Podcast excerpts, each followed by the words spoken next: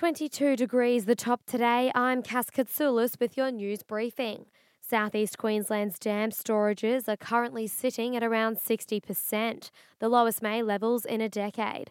A simple step such as turning the tap off while you brush your teeth can make a big difference inside and outside. Outside, simple things like um, using a broom or a leaf blower instead of a hose to clean outdoor areas and pool covers to avoid evaporation while you're not using the pool in these cooler months.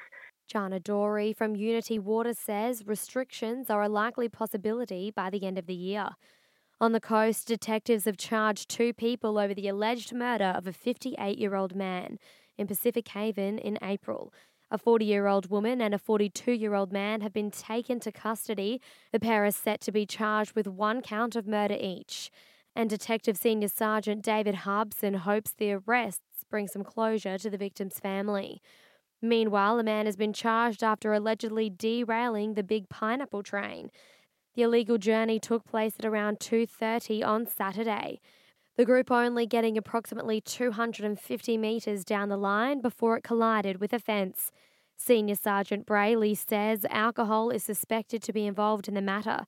The 22 year old was charged with dangerous operation of a motor vehicle.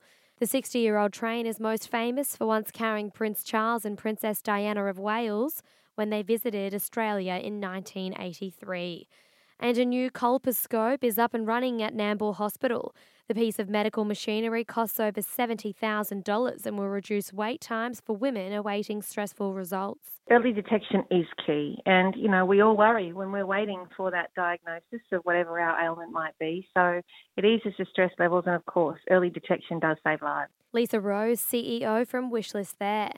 Plus, a big win for local musos. Half a million dollars will be put towards music and the arts we've all missed that live music. And in particular, the artists have they've had to cancel their acts, um, audiences being deprived of the entertainment. And at long last, it feels like we're back in business. The Offbeat Music Festival alone will feature around 100 artists.